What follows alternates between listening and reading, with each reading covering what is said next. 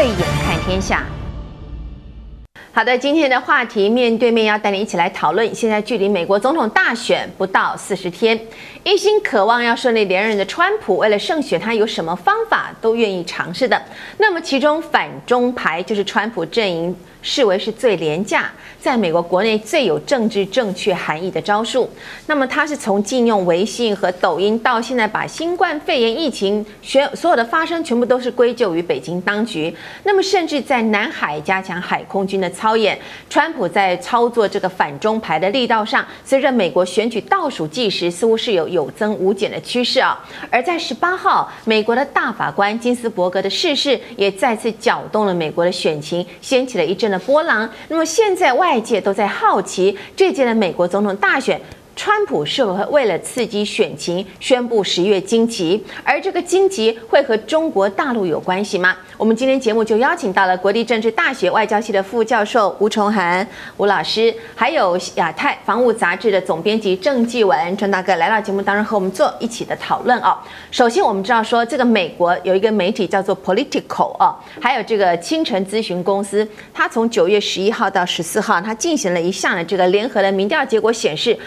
在包含的包括了经济啦、医疗啦、新冠肺炎疫情啦、国家安全，甚至是这个税收、教育环境，还有最高法院等等移民和外交政策，以及中国大陆这几个比较大的这个选举议题当中哦，那么相关议题中，其实在美国选民他们发现心目中的重要性。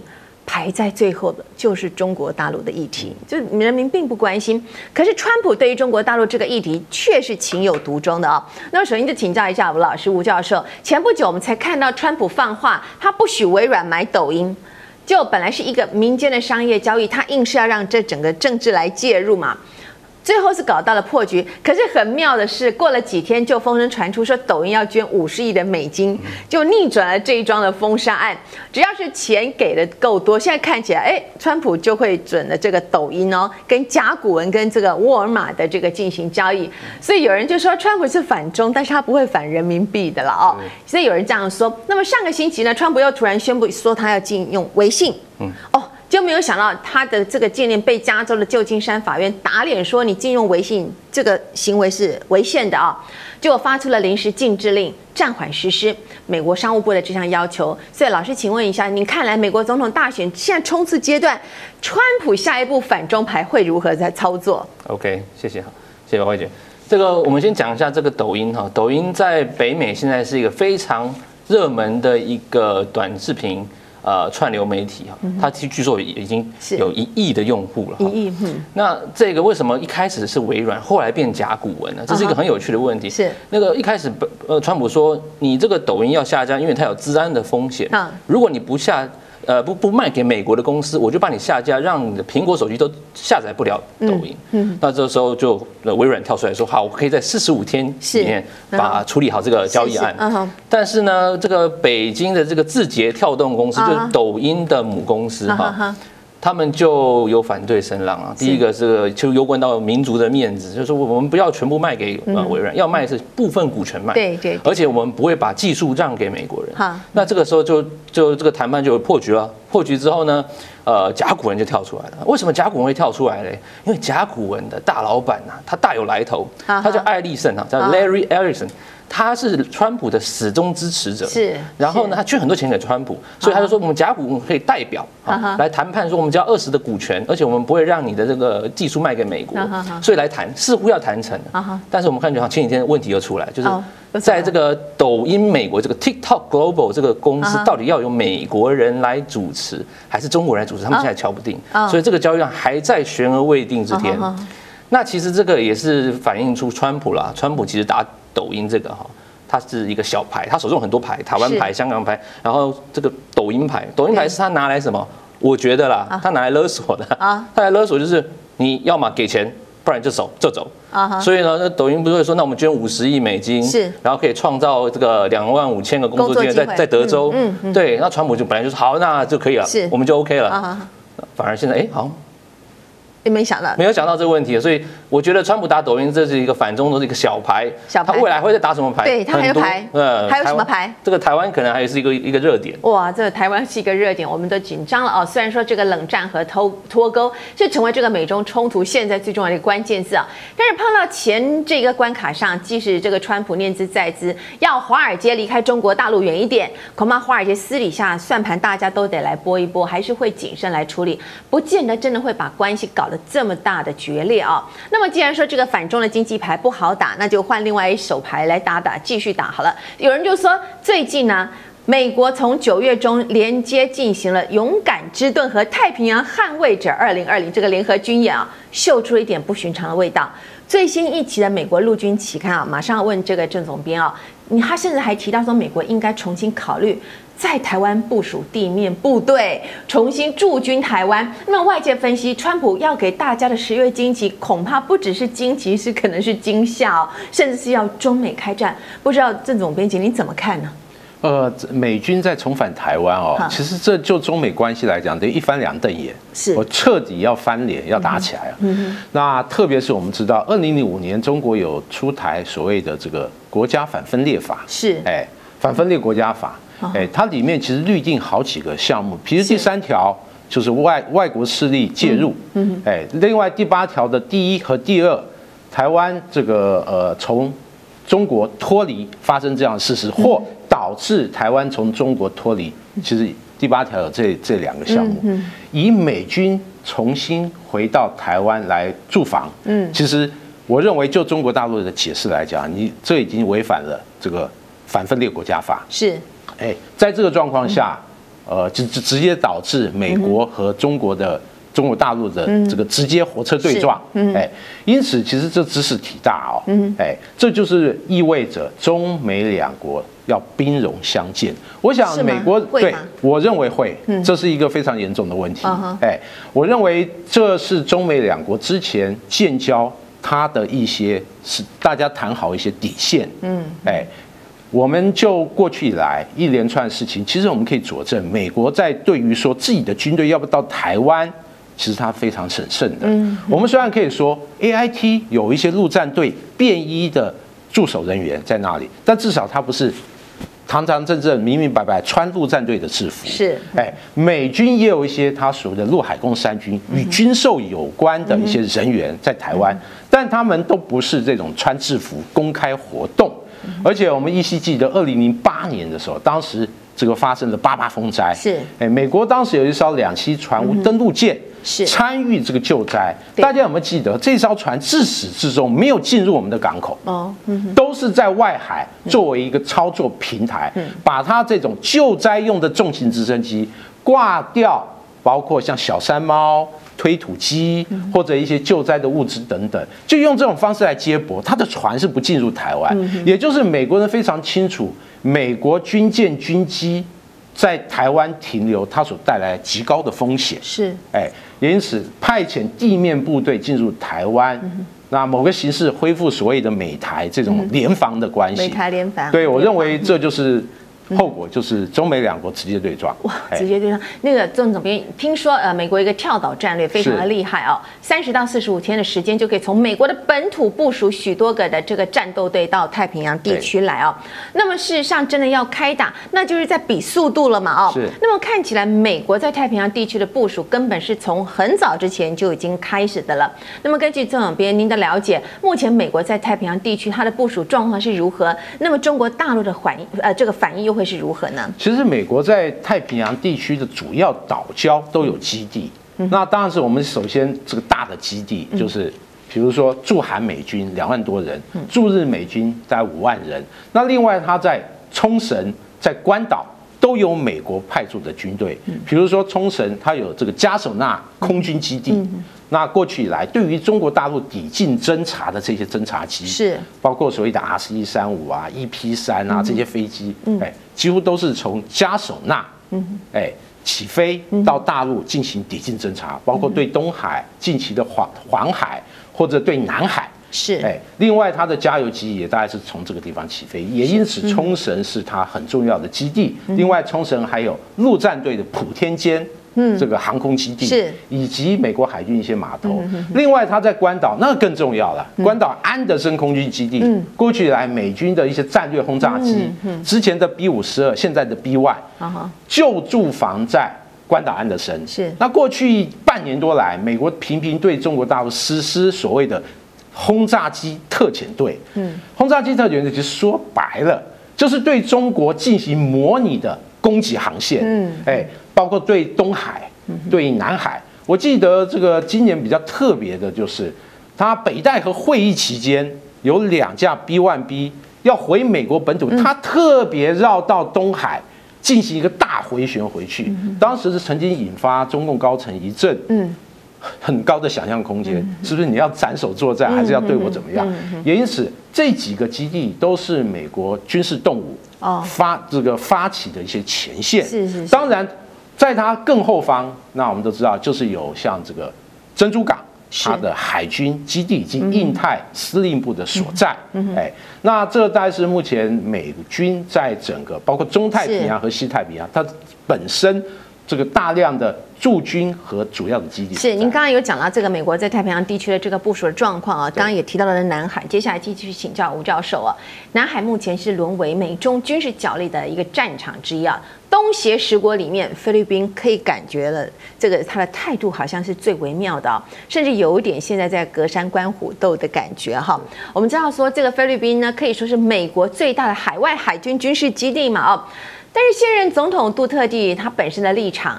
一向是比较轻中，但是吴老师就您的观察，杜特地在他的心里到底在打算打什么样的算盘？他到底是现在会选择站在美国这一边，还是他想继续和中国大陆站在同一个阵线呢？是这样子哦，那个杜特地，我们可以说他是一个非常聪明的人哈。其实美国跟菲律宾他们传统盟友这个关系哈，是。早期有在克拉克空军基地啊，还有一个苏比克湾海军基地，后来后来都有撤掉，但是他们有在讨论过让美国人再回去那边驻军。是，所以美国对菲律宾是一个盟友的观念来看。是，但是呢，杜特地在二零一六年上任之后，他采用一个非常明显所谓的叫做避险政策，就是在美中之间选择等距的策略，我不选边站。嗯，所以他二零一六。六年一上任之后，他第一站呢拜访北京，去见习近平，是谈了许多“一带一路”的计划。所以呢，他非常知道说南海是个问题啊，中国大陆在南海要有伸索权，所以跑到我们家前面欺门人的踏户。但是菲律宾总统杜特地他反而不敢说什么，他反而还说了，在今年的时候他说，呃，中国大陆他什么都有，嗯，如果要打仗，我们怎么打得起来？嗯，啊，杜杜特地我自己我不想打仗，我也无法打。这很明显的就是他在中国那边，他选择了与中国的交好。我再举几个例子给你们听好了。在“一带一路”方面，哈，中国跟菲律宾有非常紧密的结合。比方说，在二零一七年到一九年，中国的农业部送了十万条所谓的东星，呃，东星，呃，东星斑尾斑斑鱼啊，这种叫石斑鱼啊，啊，鱼苗给菲律宾的渔民，是让他们去养，养完之后再。再送回去，再卖回去中国大陆，让那个中国大陆也有可以这个这个销售，这是一个双赢的策略。所以这个是非常明显，他们在这个商业上的合作往来啊非常好的。再来就是中国大陆也禁止了在那个所谓海南岛的渔民啊，去菲律宾前面去抓海龟，还有蚌壳。所以我们可以知道说，其实啊，北京在所谓的南海上面，它采取一种呃伸索主权，但是呢，不要与邻。啊，为敌的不要与邻为敌。好，对。那我们注注意到二十二号，中国大陆国家主席习近平他在联合国成立七十五周年的一个纪念峰会上，他发表了一席谈话。他表示说，联合国宪章的宗旨和原则就是处理国际关系的一个根本的一个遵循啊，也就是国际秩序稳定的重要基石，是必须毫不动摇的加以维护。还说不能够说谁的拳头大就听谁的，希望大国带头做好国际法治哦。那么感觉就好像是一个写的非常。好的一篇演讲稿，但是也有人把这一篇在纪念峰会上的演讲稿呢，当成是跟联合国在讨牌哦，不少有人就这样的观点了哈。他要联合国出面来帮中国大陆主持公道啊。那美国总统川普则是也再度把握这个机会，针对中国大陆发表了强烈的看法。他不止痛批中国大陆应该在疫情初期扩散的时候就应该阻止它的蔓延到全世界，甚至还呼吁联合国要追究中国大陆隐瞒新冠疫情的责任。老师，您怎么看待这个事情？其实这样子啊，这几天呢，在联合国举行叫总辩论会，就是所有的各国元首在联合国开议的第一个礼拜，他们要去那边发表他们这一年的外交政策演说。但是因为这疫情的关系，他们就寄了录影带过去啦。是。那我们可以看到，川普在里面用七分钟骂了中国六分半，啊，就是中国怎么样，中国怎样狂骂。但是我们看到习近平他讲了什么？他讲了要和平发展，要永续发展，什么都是发展、发展、发展。在国际关系上面，我们就讲他这是这种属于一种叫自由派，属于建构主义，强调所谓永续发展的论调。那其实我们看啊，川普用这种所谓现实主义，强调拳拳头硬的这个策略呢。中国大陆的接招的方式就是，就像我们打太极一样啊。中国人像用打太极，不管川普再出什么重拳，他用一记化骨绵掌把你力量化为无形。其实中国大陆说现在要打，我觉得中国大陆不想打，他们一带一路还没做完，而且还有在疫情方面还要控制，控制之后经济还要复苏，这时候打什么都没有了。所以呢，我们可以看到在联合国峰会上面，习近平有一点在讲说，我们是跟全世界的爱好和平的人站在一起。是啊，川普为了选举。不断的在打这个用拳头，用拳头。嗯，好。那么最后再请问一下郑总编啊，您觉得美中如果真的要开战，到底站不站得起来呢？战场会是在哪里？我认为这个是一个大问题啊，特别是过去几年，尤其是川普，他们对于中采取一个全面压制一个政策以后，大家是非常担心中美会不会打起来。但我认为打起来的几率还是很低的哦。首先就中方来讲，他是不想打。